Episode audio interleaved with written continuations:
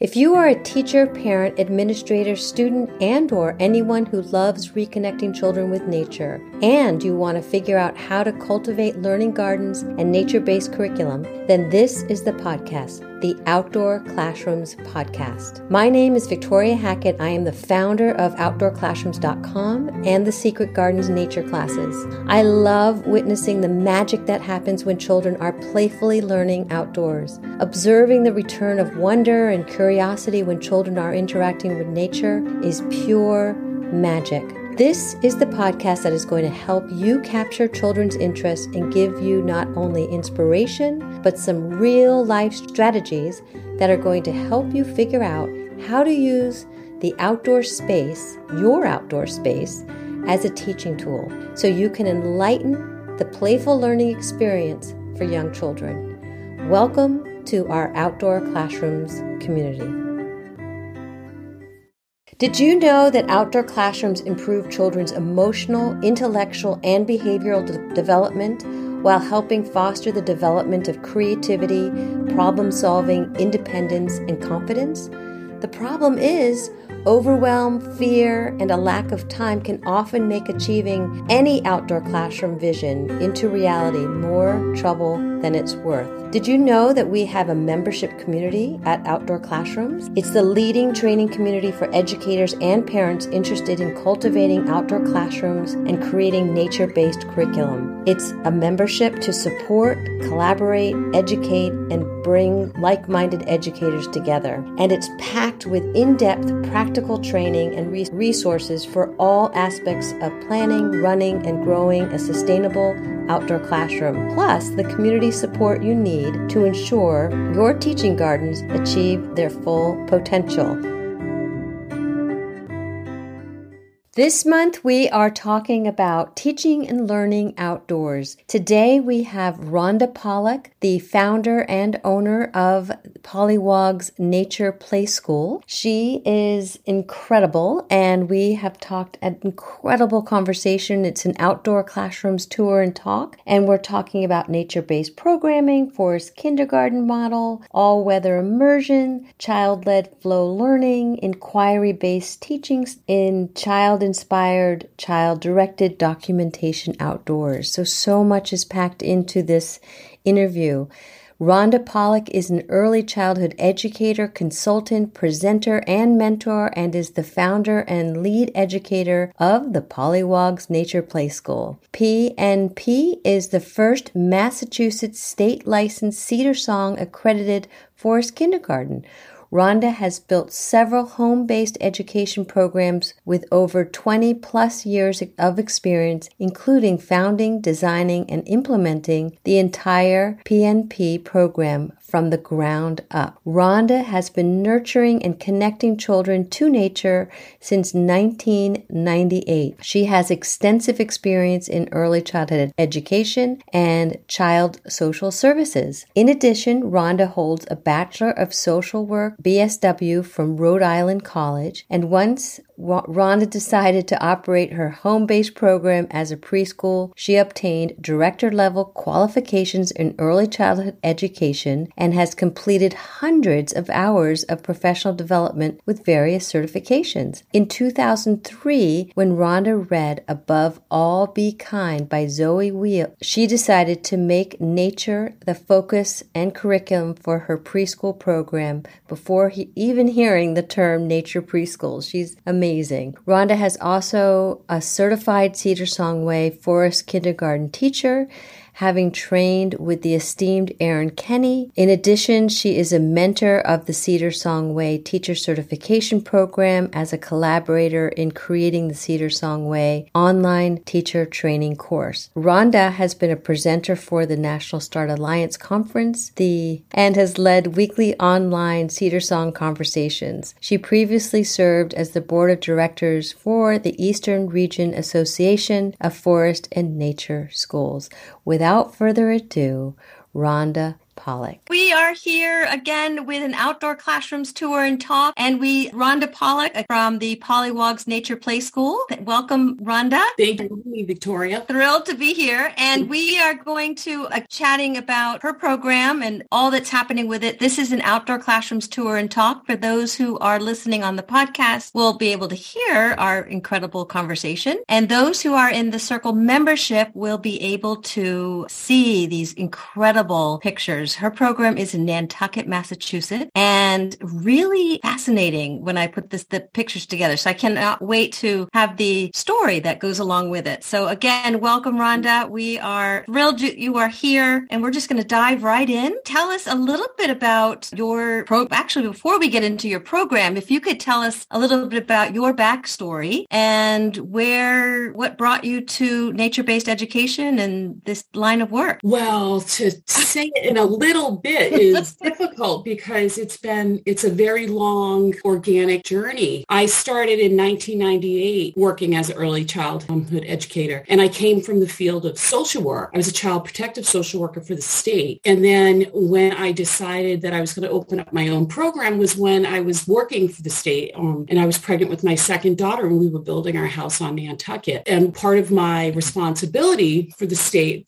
um, people who were on my caseload, who were in the custody children who were in the custody of the, the state and who needed childcare or preschool, I was the person that went and looked at those programs and I was the one that filled out all the enrollment forms. And I got to see all these different types of in-home programs, center-based, different things like that. And when I saw some in-home programs, I thought, wow, I think, you know, when I have my, when I move over to Nantucket and get back to work, I think I might want to start something like that. And that's what mm. I did in 1998. And it just just evolved from there. And then in 2003 was when I really found that I knew that nature was going to be like the focus, the curriculum. I didn't know what I was going to do with it, knew, but I knew that was the piece for me to keep me in that line of work. Otherwise, I was going to leave it because I was having difficulty with people, parents wanting to focus on academics with mm-hmm. these little little children from two 2.9 to 5. And I just just something was missing for me. And then when I read this book, Above All Be Kind by Zoe Weil, which was all about raising a humane child in the world that we live in. And her, the chapter that was spe- specifically for early childhood education, the focus she used was nature. And it was mm. right there and then that I knew for me, this is it. This is it. I'm not, of course I was inspired by all these different philosophies and models, but nothing ever like truly resonated with me 100%. And it was when I found that book. And then that's when I started my deep dive search into you know, nature, using nature with children. Of course, in 1998, I was connecting children with nature, but I didn't know, like there wasn't a pedagogy behind it. There wasn't right. just like, that was just like, this is what children need. Yeah. When I found that in 2003, everything just spiraled from there. More of that as we go along, but I don't know if you want to talk about any of this right here. So yeah, so we're, we're looking at a picture of your mission. Pollywogs came to be? Is that you evolved into a, a, nature play school? I love that you say play school. I was always a play school. I was Pollywogs play school. I mm-hmm. added the nature base, uh, the nature piece when it became a movement because I was doing this before there ah, was for Richard right. Booth's movement and before I even knew the term nature, nature school, nature preschool. And there wasn't really much out there when I started to take that deep dive. That's why I did send you one of the pictures. I added it um, with some of the beginning books that I was researching how I wanted to, um, you know, I just wanted to learn more. I took any course that was out there way back when. And I think one of the first things was like growing up wild. Yeah yeah, yeah, growing, yeah. growing wild or growing up wild. I went and got that little certificate. But then I also found Nature Explore outdoor classrooms, and I started working with that. I want to say it was like 2008, maybe that I started working with that, and that was one. The reason why I decided to go with that was because they're in their mission. It talked about unstructured free play outside with children, and I thought, wow, this is actually something that validates what I've right. been doing with children because Victoria there wasn't research out there to back up what I was doing with kids. I think 2008 was the first time that I realized that I needed to let parents know specifically what I was doing and how I was doing it and why I was doing it because I actually heard about a parent talking about me in the community.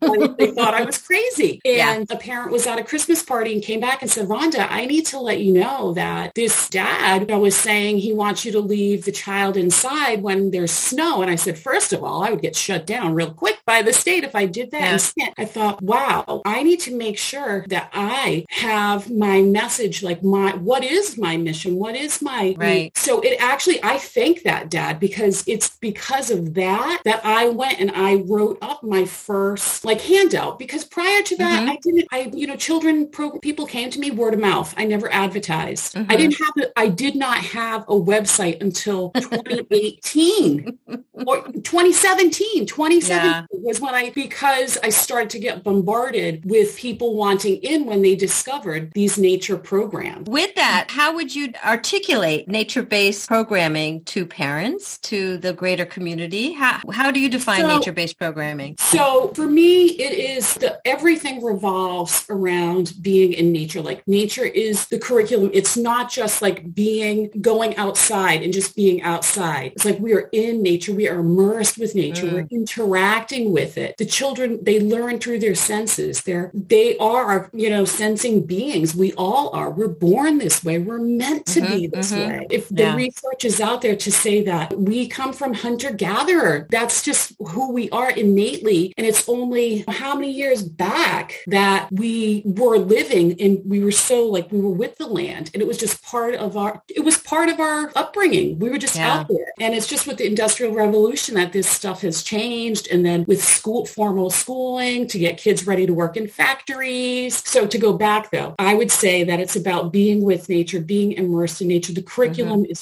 focused. Nature is everything. So, we're looking at a slide here and it's uh you've got some young boys that are flipping is it that look like herbs? Yes that's, you've got a beautiful lavender. mud kitchen. Oh it's lavender. That's lavender yes. Oh see. Go in there and harvest herbs and flowers to use in their play you know once they learn how to properly use scissors scissors mm-hmm. are tools and they learn how to handle them and carry them point it down mm-hmm. so i do start that work individually with children and once they're proficient in that and they can follow the safety rules because all we have for the rules are for safety and kindness in our school right, they have some right. freedom yes so they make bouquets they use that stuff in their mud kitchen concoctions in that little mud kitchen area that you're looking at there that is you know a self-made one with loose part yeah, it's yeah. just it's just that's the that's the beauty of it. That's so can you describe it says that you have a forest kindergarten model. Mm-hmm. can you describe what that is what that means what that sure. looks like in your program? Sure okay. When i transitioned to a nature-based program way back when it wasn't a forest kindergarten model. The forest kindergarten model really i learned about that when i as i was saying to you i was re- constantly researching to find more and more out there because when i started doing this there wasn't a lot out there. And eventually i came across erin kenny's cedarsong way mm-hmm. and which was out in vashon island off the coast of seattle. And it was when i found her program i i think i started to cry like reading the website. And i thought this woman this what she's saying she gets it. This is it. This is what i've been trying to articulate. Even though we weren't 100% outside at the time i think i want to say we were outside my goodness at least three hours three to four three to four hours probably four hours at least. And our day is just shy of six hours. We're yeah. five and three quarter hours. But what i later realized is we didn't have to be out the whole entire day to be following the Finn Forest kindergarten model. It's a specific mm. ethos. It's about letting children have that unstructured flow time a nature immersive period every single day regardless of the weather unless hazardous. So it's free flow is where they get into that deep play and then it's an emergent curriculum i'm not writing lesson plans the rest lesson plans are written by the children by the natural yeah. every single day mm.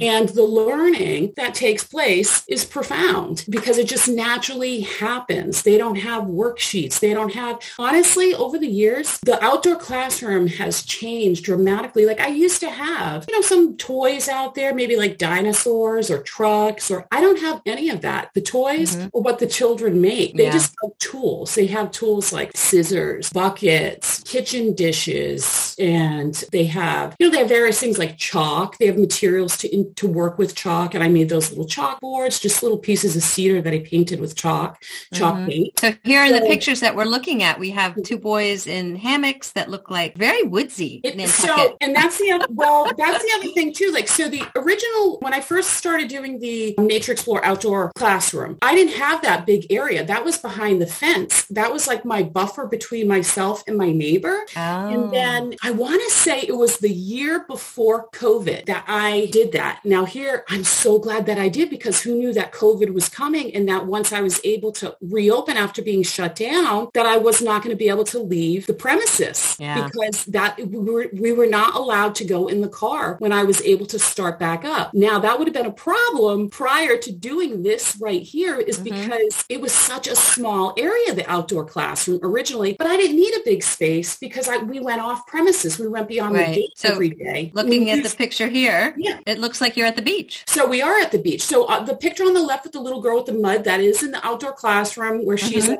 our little creek where they run water every day and they make mud. But in the middle, yes, that's, we're out at the harbor. I only take them to harbor beaches um, due to safety. And, and then the picture wow. on the right, that is one of our, we hike through the woods. Talk about a magical property. That picture on the right, we hike. So we open, you go into an open meadow. It starts at an open meadow. Then you hike through the woods and you come out to that harbor, the marsh. Oh. And it is, I mean, it is a fragile property ecosystem. So the children do learn about like, we're not going to walk on certain areas because they are fragile and, and they understand it and they respect, respect the land. What I also love about these pictures are they're all in winter coats. So you're not just going to the harbor in warm weather. You're going in oh. all weather. So really creating an all weather outdoor classroom all all weather the so our school year so for the preschool it's from september i want to say the second or third week in september i usually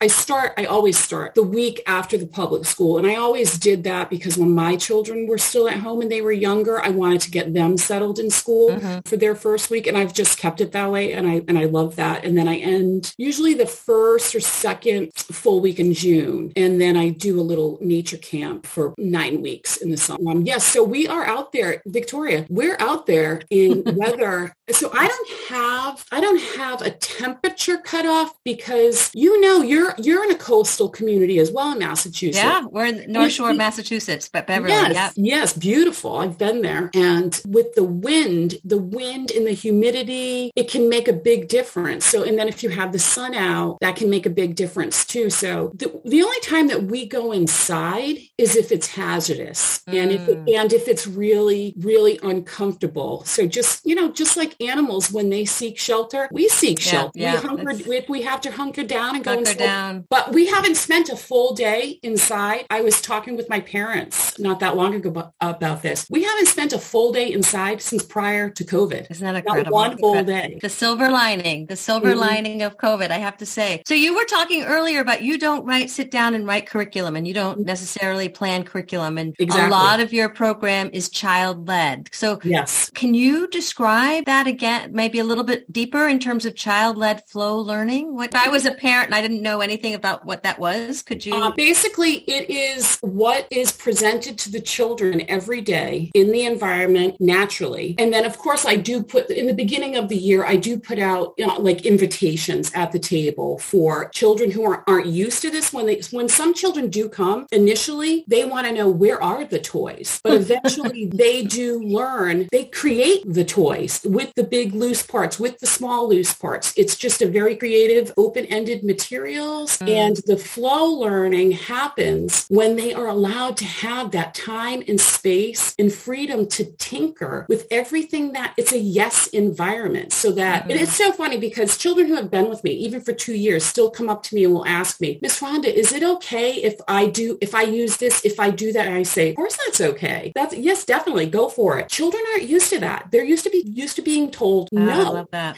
But in this environment, they're allowed to create and to mess around with their ideas and be creative and work with one another and learn. And they also learn like their social skills. It's it's immense the learning that happens there because we work on that conflict resolution through all the different things that they're doing through their dramatic play. And it's just It's a yes environment. I love it's a, that. It's a yes environment. Yes. And I- so when I say that we don't have a written curriculum, the children write the curriculum with me every day. Mhm. We document with the nature journal and Yeah. we do their documentation on what they notice, what their observations are, on what they are playing. And then that is written into a newsletter for the parents. And it's, it's written the emergent curriculum from the period, time period. So I did just do a spring. I did the winter review and the, the parents got that in the spring because it, it is, I will say, Time intensive, I it's, bet. it's a lot of, it's a wonderful way to do it, but it's a lot on me because I now have to produce this document that shows all this potential learning and these things that the children have been mm. working on. But when it's each time that, that I have one of those newsletters done, I read it and I say to myself, wow, this Yeah. is amazing. This is amazing. So you're not just happening? sitting back and kids are playing. Oh, it's no, a it's all- real intentional observation. Oh, and- 100%. It's about Yeah. observation and knowing when to step in, knowing when to step out. The Um, dance, yes, like a dance. Yeah. So inquiry-based teaching style. So that's what you've adopted. exactly. 100%. Asking curious questions. That's part of the that's part of the forest kindergarten model Yeah. is the inquiry um, based teaching teaching style so yes so children and sometimes i will be excited about something that i see but usually it's what they see and their observations are prolific. Like it's Mhm. incredible. These children can end up telling you about decomposition. They're talking about seed dispersal. They're talking Wow. about vernal pools. And it's not because I am standing there being dictating the learning that's happening. The natural world is there and they are curious about it. And their observation skills, by the end of like that first year that they are here, it is amazing to see. Like I just did my parent teacher conferences this past Wednesday and we were talking about all this stuff. And one of the parents did say like, oh wow, we drove by, we drove by this area and her son said to his aunt who was in the car with them, wow, look at that vernal pool. It's all dried out. Oh my God. That's said, so what? What? He's three years old.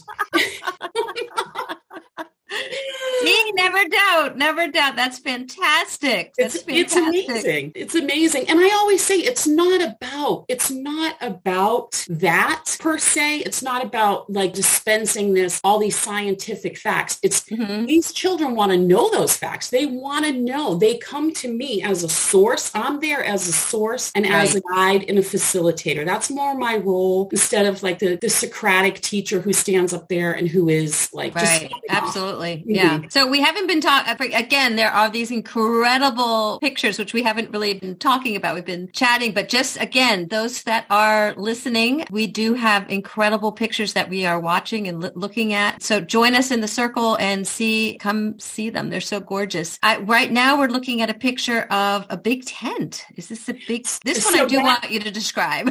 Okay, so that that is actually an ice fishing tent that was Oh. uh, gifted to me by a grandma during COVID when we opened back up that winter. Just you know, she had an extra one when she had ordered hers. She has a place up in, I believe it's she had a place in Vermont. She has a place in Vermont now. I think she used to have a place in Maine. But anyway, so she would go out to a lake and they would do ice fishing. And for some reason, she ended up with two, and she didn't need it. And she said, "Would you like this?" And I thought, "Wow, that's great," because in Yeah. the wintertime, it's another, as you know, Victoria, children need to have hidden secret spots that Mhm. they can go and hide in. And in the winter, the leaves, I have sassafras and scrub oak mainly. Um, I do have some leylands and the kids would hide behind those, but I had to put fencing, netting around them because in the winter we have deer who hop the outdoor class fence and they were eating it. But Oh, what that wow. said is that the leaves on the bushes, like the huckleberry, they're gone. So they don't have those hide, good hiding spots in the winter. And they will make forts but um, they're not big like this right here. This oh, it's just sort of so it's fun. collapsible. You have to take it down if it's a super windy day, but I did place it in between some of those sassafras where it gives it it's more secure. Yeah. About like the north, if we get the um, northeast winds, which with the nor'easters that we get here in Massachusetts, that does happen every every um, you know fall and spring. Yeah. Uh, but they love it. They and they're It's allowed to take things precious. inside it. They just can't have sticks in there. They just can't have Yeah. sticks in there because they Oh, know because- yeah. sticks are for big places. Um, And really just looking at your trees, it's such a different landscape because you're on an island. So it's a very fascinating place to be. So we're now getting into pictures of winter. And again, we yes. are in Massachusetts and Massachusetts is definitely New England. And we uh, have, we had sort of a less exciting winter this past winter, but we've definitely had snow. So can you describe how your teaching and learning changes when the winter hits in your outdoor classroom? So, you know, it's it's gradual here with the ocean air. We don't always get always get snow, but we usually I I always wish to have at least one or two snowstorms because it's so much fun for the children and it's just magical for little kids. Uh, for us too. But um so the picture on the left, that's that's our jumping rock. It, it has our logo on it. Oh, logo. look at that. I didn't notice that. Yeah. Yeah, that was that was actually gifted to me at, at the end of one school year. I think the year before COVID from the graduating class. And Oh. um, yeah, so sweet. So it's this Just for those that are listening, it's this it's a it's a boulder. It's a It is, it's boulder, boulder. with your logo on it. And it's yes, just yes, they had it engraved on there. So great cool. idea. I know it was it was the best surprise because I always talked about you know wanting a big jumping rock because I would take children to different places that had big big rocks like that, big Mhm. stones, and they knew that I had this affinity for these big boulders, uh, and then to go and have my logo etched and engraved on it. I mean, Wow. that has turned into a hair salon, a Oh. store. They will uh, put planks against it and create forts on it. That has been the center for so many different dramatic play themes and scenarios. It's just fabulous. They paint it with chalk and water. So again, like what I was saying, they're allowed a lot of freedom here. And then behind it, you uh, was Oh. my uh, lean-to shelter with the sides on it. I have modular sides that I put up. Yeah. So the front is open, It's always open, but there's three sides to block from the wind and from the weather. Oh, nice. So that way we're able to eat outside year round. And when it was very cold, when we came back from COVID that first winter, we were outside eating in very, very cold temperatures, but I bought all the children. Normally I would have taken the children in that time of year just to eat, but we did stay outside there and I bought them fingerless mittens so Yeah. that they had those. And I, and they also had, I had a box of hand warmers as well. Mm. And I, I did have another tent because at that time I had to separate the children six feet each. Oh, So they each and they, and they also had to have individual containers with their sand from my sandbox. They couldn't play in a sandbox together and with whatever tools they were using. So they each had a container with those things. And then they each had a little stump chair that my husband made with a little table, a little stump table. And they sat separated Oh my three goodness. inside one and three inside another. It's it's amazing we survived that, you know? Yeah, it's it's pretty oh, wild. Oh, incredible. So again, more, we actually have a summer picture here, but some more pictures of kids playing in a, in a mud kitchen during the snow, during snow. Yes. It's just so precious. And I love the mud kitchen. It's just, there's so much sensory, sensory that goes on. What does place-based education look like at Pollywog's Nature Place? So we are not learning about the Arctic. We're not doing things with penguins. We're not doing things with you know, rainforests. We're learning about our environment. Not to say mm. that there's anything wrong with those, but this is what this goes with this model, with the forest mm-hmm, kindergarten model. Mm-hmm. And if children have questions about those other things, if those things come up naturally, that's where it naturally, that's where it would be emergent and that then it, there would be conversation. And, but overall, the play space is about our local environment. And we do mm-hmm. also have you know, specific properties that we visit over and over again for them to really connect with that land, connect with that property, connect with all the living beings that are there and to see the changes that happen seasonally and from year to year. So as I was saying, when we, when you do a journal with the children, you can go back year after year and see these same cyclical patterns that have happened, the same type of play that happens each season, each year. It is, it, it it's like just the most natural way for children to learn when they're, I, I don't even think just early childhood. I think yeah. you know, every, if every school could adopt some form of this type of learning, I think children would be excited about yeah. learning because children, we don't need to teach them how to learn. They, it's, I think children get burnt out. Teachers get burnt out because children aren't interested in a lot of the things that they have to teach according to the core curriculum and the state regulations. I mean, even for myself, Victoria, you know, I have to do these uh, six month, I have to do progress reports twice a year and, you know, hitting certain domains and this and that. And they do naturally. And that's where I break down the learning, like mastered breaking down the learning in this type of educational uh, model. It's gold. That's, yeah. that's what all new people need to, to learn to really be successful with this. If you do have to show that learning, measurable yeah. learning outcomes. Yeah. I love that you're saying that. I do. I just think it's so fantastic. So the age and stages and you are, you keep your school class sizes quite small. I do. Um, on purpose. And, mm-hmm. and how young is your youngest and how old is your oldest? And why do you keep your class sizes so small? First of all, so my license is a home-based license through the state of Massachusetts. And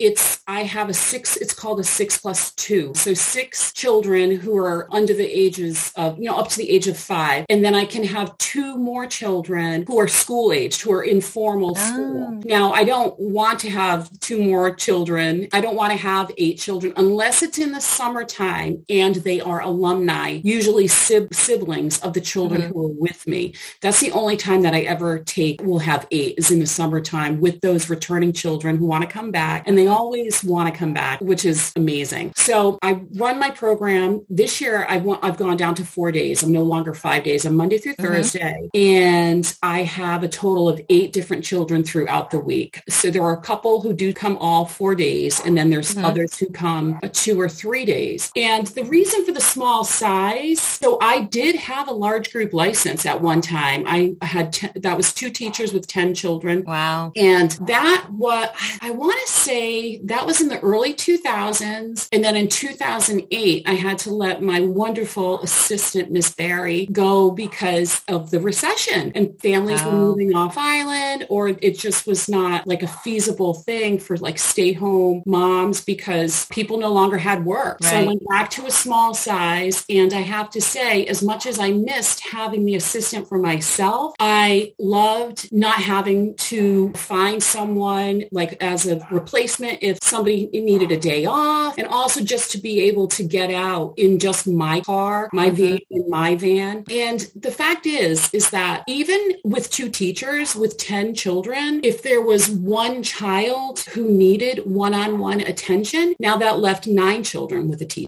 Yeah. And there yeah. always seemed to be some of that. So with that being said, that does happen. Yeah, that's fantastic. And so mm-hmm. what what what's the age what's the age again? They're they're the Oh, so the youngest is I I used to say 2.9, 2.9 mm-hmm. to 5. Mm-hmm. But what I've really discovered with being outdoors for so many hours because like I said, we're out outside for just about 6 hours. That's a wow. long time in all weather for some very young children. Yeah. So I do now say 3, but I did have, you know, I had a child start with me this year. He was when he was 2.9, but he didn't start at the very beginning of school. Yeah. Um, we yeah. waited a little bit. So, and I, that, but also I do explain my philosophy, my model is explained to families before, before they sign up um, so that they understand exactly what is happening here. Yeah. They truly want this type of educational model for their child. And I it's have incredible wonderful families, wonderful families who really appreciate and value uh, learning through play and learning and, and nature play. Yeah, it's incredible. So again, we're looking at a couple more pictures. We have a child here getting their own water or washing their hands and a huge evergreen tree and some play structure. So that tree in the middle, that is actually a Hinoki cypress. That is from Oh, Japan. wow. And that, that's one of the properties that we regularly visit. And they actually, it was purchased by the Land Bank, which is a conservation um, organization on the island. And we tend to visit a lot of their properties. We have a, so much of Nantucket land is in a conservation. incredible. Yeah, it, it's really incredible that But it's a very small island. I've been there a couple times. it is small, but there's a lot of open space. Yeah, people that is preserved as conservation land for people to enjoy. And Yeah. very, very lucky, very lucky. Incredible. We did another podcast and at the Toronto Nature School and they use, they're in the city and they, they too were talking about accessing local land that's Mhm. pres- been preserved and that the kids knew about it, but the families did not necessarily. So it's really, that, yeah, the parents, um, a lot of the parents, there have been parents who have grown up on this island who are, their families have been here for a long, long time, many, many generations. And I do normally twice a year, we have a family nature day, family fall nature day. Mm. and a spring family nature day and at one of our properties and this is where the middle picture i did do a family nature day there once and then our other Ah. one is the one where the children were looking out at the ocean on the stairs and Oh. I've had some parents come to that one and say oh my gosh i didn't even know this was here i thought what you grew up here you grew up here that's crazy, crazy. my my assistant my the last assistant that i had she had never been there until she worked with me Yeah, that's just fabulous. Fabulous. So you're really opening up the the eyes of not only the children but the families and the community and, Mhm. Accessing the community and taking advantage of everything that's around you. And that's a huge message that we are sending out to all our listeners as well. Like look around and see what's around your community so Yeah. you too can access that. Now it looks like we're back in you your outdoor classroom. Yes, and that's our It's- garden. Oh, it Um, looks just magical. There- so So- there, there's an arch. uh, There's an arch that she's created with sticks, branches. yes, yes, just some tree limbs that had come down from our sassafras trees in a windstorm. Yeah. Prior to that, having that, so my, as I was saying earlier, the outdoor class has really changed and evolved over the years. I used to have what the garden that I had originally started as a mother's a garden for me with my children on a Mother's Day. Mm. But my husband and my children, I had gone away off island, came back, and I had this beautiful garden, children's garden, gardening with my Oh. three kids. And I used to have a do the bean teepee trellis, and that's where we would have our beans, peas, and morning glories grow. Yeah. Um, but the deer started to hop over. Oh, I took that. I took that garden fence down from that original one when I opened up the space. Where, as I was showing, telling you, with that foresty area with the sassafras and the scrub, there used to be a fence between that. Like the area was quite different. And then I took the fence down and had the whole thing open, Victoria. But what I realized was that children really needed this garden space to be a defined area with a gate Right, a to go in and out Yeah. because they were just like running around it, not really, not interacting with it. Some kids would just like rip things out when they would first come, particularly kids who came in the summer camp. If there was someone who wasn't with me and who hadn't learned how we properly harvest. Mhm. So there are definitely lessons, even though, you know, we say it's emergent curriculum 100%, there are lessons when it comes to being in the garden and how Yeah. we plant things. Yeah. And they have, they do have things that they can just harvest and pick on their own. But then we also do have some little lessons on gardening. Yeah. Beautiful. I love it. And that Oh, table's in there. They're making bouquets with the with herbs that they've harvested. Home And these family. three little guys are a girl in there on a little boat, but they're all wearing their rain gear pants. I just it's just yes. adorable. So I do. I um I know that you have a collaboration with Outdoor School Shop, and I do Mhm. as well. And I purchased. I did a bulk shop um, Um, through mm-hmm. them where I purchased for. I let the. I gave the parents a couple different options to order, and they just happened to all choose those sweet, adorable That's aqua great. blue ones. um, They're so that they're so all cute. matching. That wasn't intentional. They just Yeah. all the boys, the families of the boys all chose that specific one. And then the girls chose those little purple, like leopard spotted ones. I was like, oh my gosh, it's like their little uniform. uniform for school. Mm, yeah. So has your philosophy of nature play changed? I think we've sort of talked about that definitely. I, from? I, so I've always been called a play school, always been called a play school. But I will say with that is that I don't, I'm, I know I didn't fully understand the unstructured free play to the depths that I do now. So I always knew that play was the most important thing for children, but I definitely used to get involved in their play when, because that was the training. When you went to those trainings, especially state trainings, you know, it was like, oh, yeah,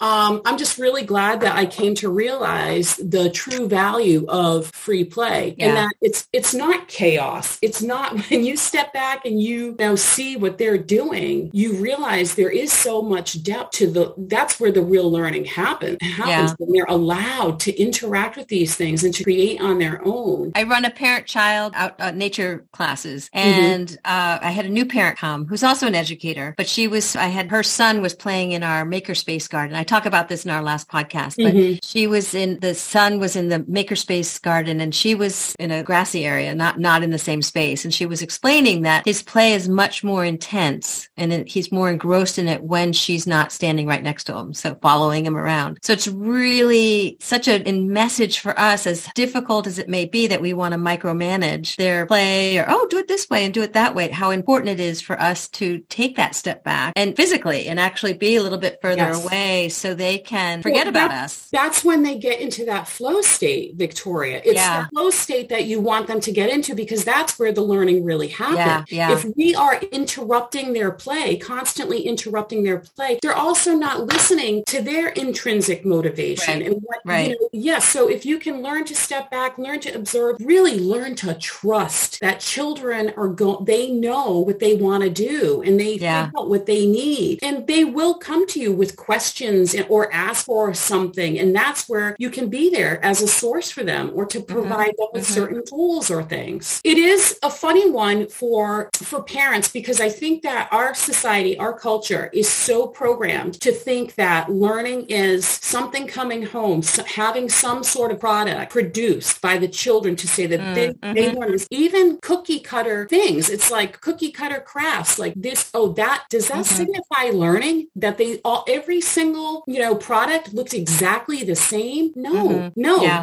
that's not. Yeah, it's beautiful. We're, what we're looking at now is we're looking at an incredible water wall, which is so inspiring because we're going to be making a new one this summer as well. And just kids exploring and looking at things and fantastic. So what does keep you inspired? What keeps you all these years you've been in this field and evolving and uh, so what keeps me inspired is nature and and yeah. it keeps me inspired that wow I created this like I mm-hmm. went with my gut knowing that this is what I needed for me to run run my little program in this way because otherwise I would have closed down I couldn't I could not have sustained with parents who wanted an academic focus and also me learning the language learning how to document the learning mm-hmm, mm-hmm. and just learning so much like about myself and and truly understanding you have to truly understand child development to work with children in especially in a program like this because people do think like what do you mean you don't have it's not structured it's not and there's a structure to our day like we have a rhythm to our yeah, day yeah um it's not this free for all thing that people think about when they think about oh they're just out in nature, out outside all day. It's like, no, these kids actually can really be focused mm-hmm. when they're given that time, space, and freedom. Yeah. I'm just inspired by the children mm-hmm. and by what they do, how quickly they just become so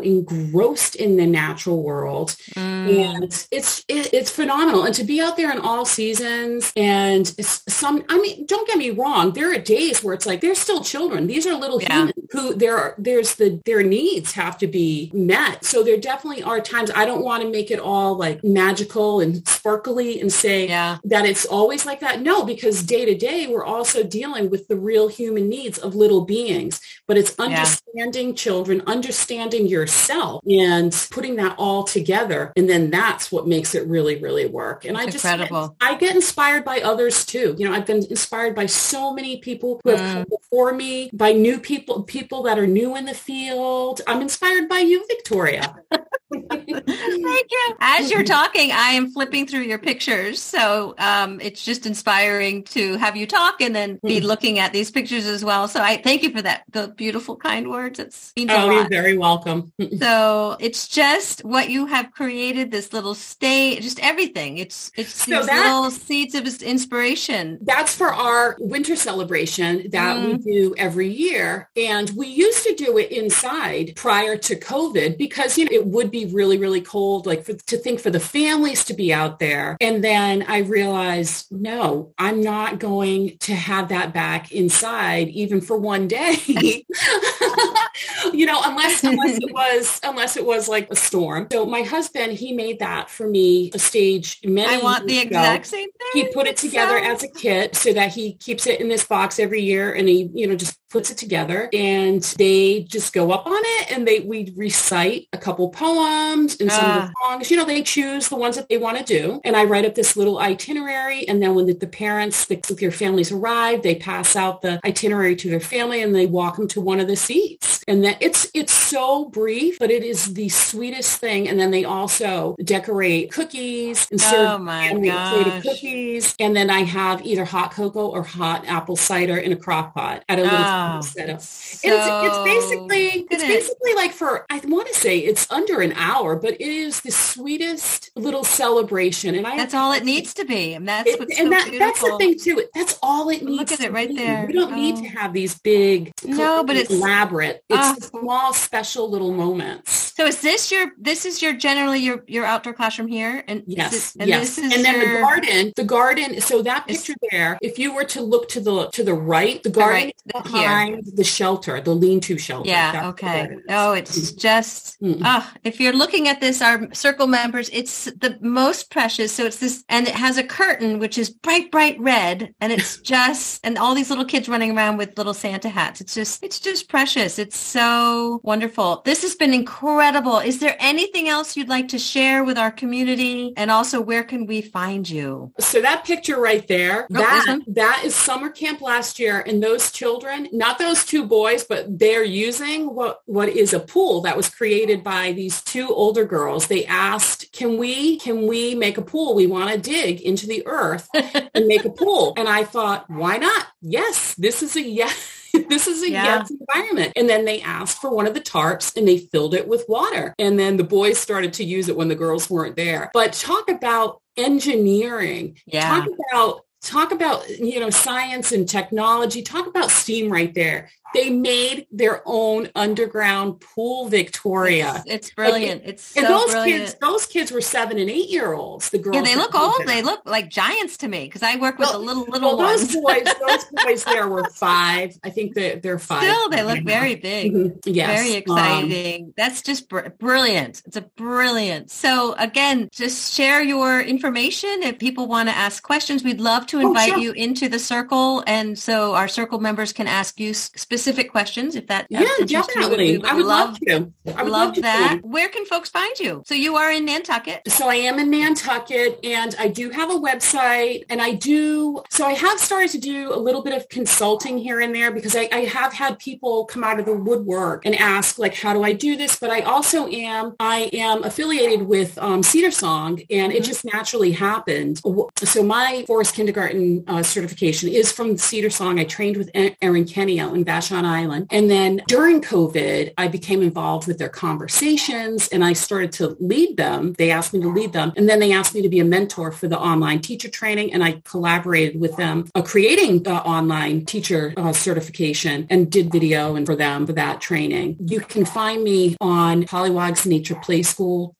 pollywogsnatureplaySchool.com is the website. And that information about how I run my program, the different programs that I have, my background, and then a little consulting page. I also have Instagram and a Facebook page for the school. And you can access both of those social medias on my web page at the bottom. I believe there's little, you know, Perfect. the little, I can't remember the exact name for the. That's Instagram. okay. They'll find you. Because I think there's like pollywogs underscore nature underscore play school underscore. Great. It is a, it is a large name, pollywogs nature. I'll, I'll, I'll, put it in the show notes for everybody to find. Okay. That sounds but I, I can't thank you enough. And Thank you, thank you, thank you, thank you. Thank you so much for having me, and I'll see you. Okay. Thank you for joining us here at the Outdoor Podcast. If you enjoyed this episode, please share it with anybody who you think would enjoy it and follow us on Instagram. We'd love to continue the conversation. If you want to continue the conversation even deeper, please join us in the Circle community. The purpose of the Circle is to support, guide, and push you as you continually grow and sustain your outdoor classroom by providing the tools to help you set the right goals, then actually follow through in achieving those goals with the support of our amazing community. Each month, 24 7, you get guidance and support from myself. You get to begin your journey with our new member roadmap. You get access to our outdoor teaching boot camp. You get to interact and learn from guest experts who are on our podcast. They come into our membership and join us to continue the conversation conversations. You get to connect and collaborate during two live sessions a month. You get access to all our online workshops and master classes. You get, get to dig deeper with our membership missions each month and you get to become an ambassador of joy for children. I hope you can join us. For the price of one workshop, you get all of this. You get to become a member of our family at Outdoor Classroom. So I hope you can join us. I will share the link in the show notes and we'll see you later. Come join us.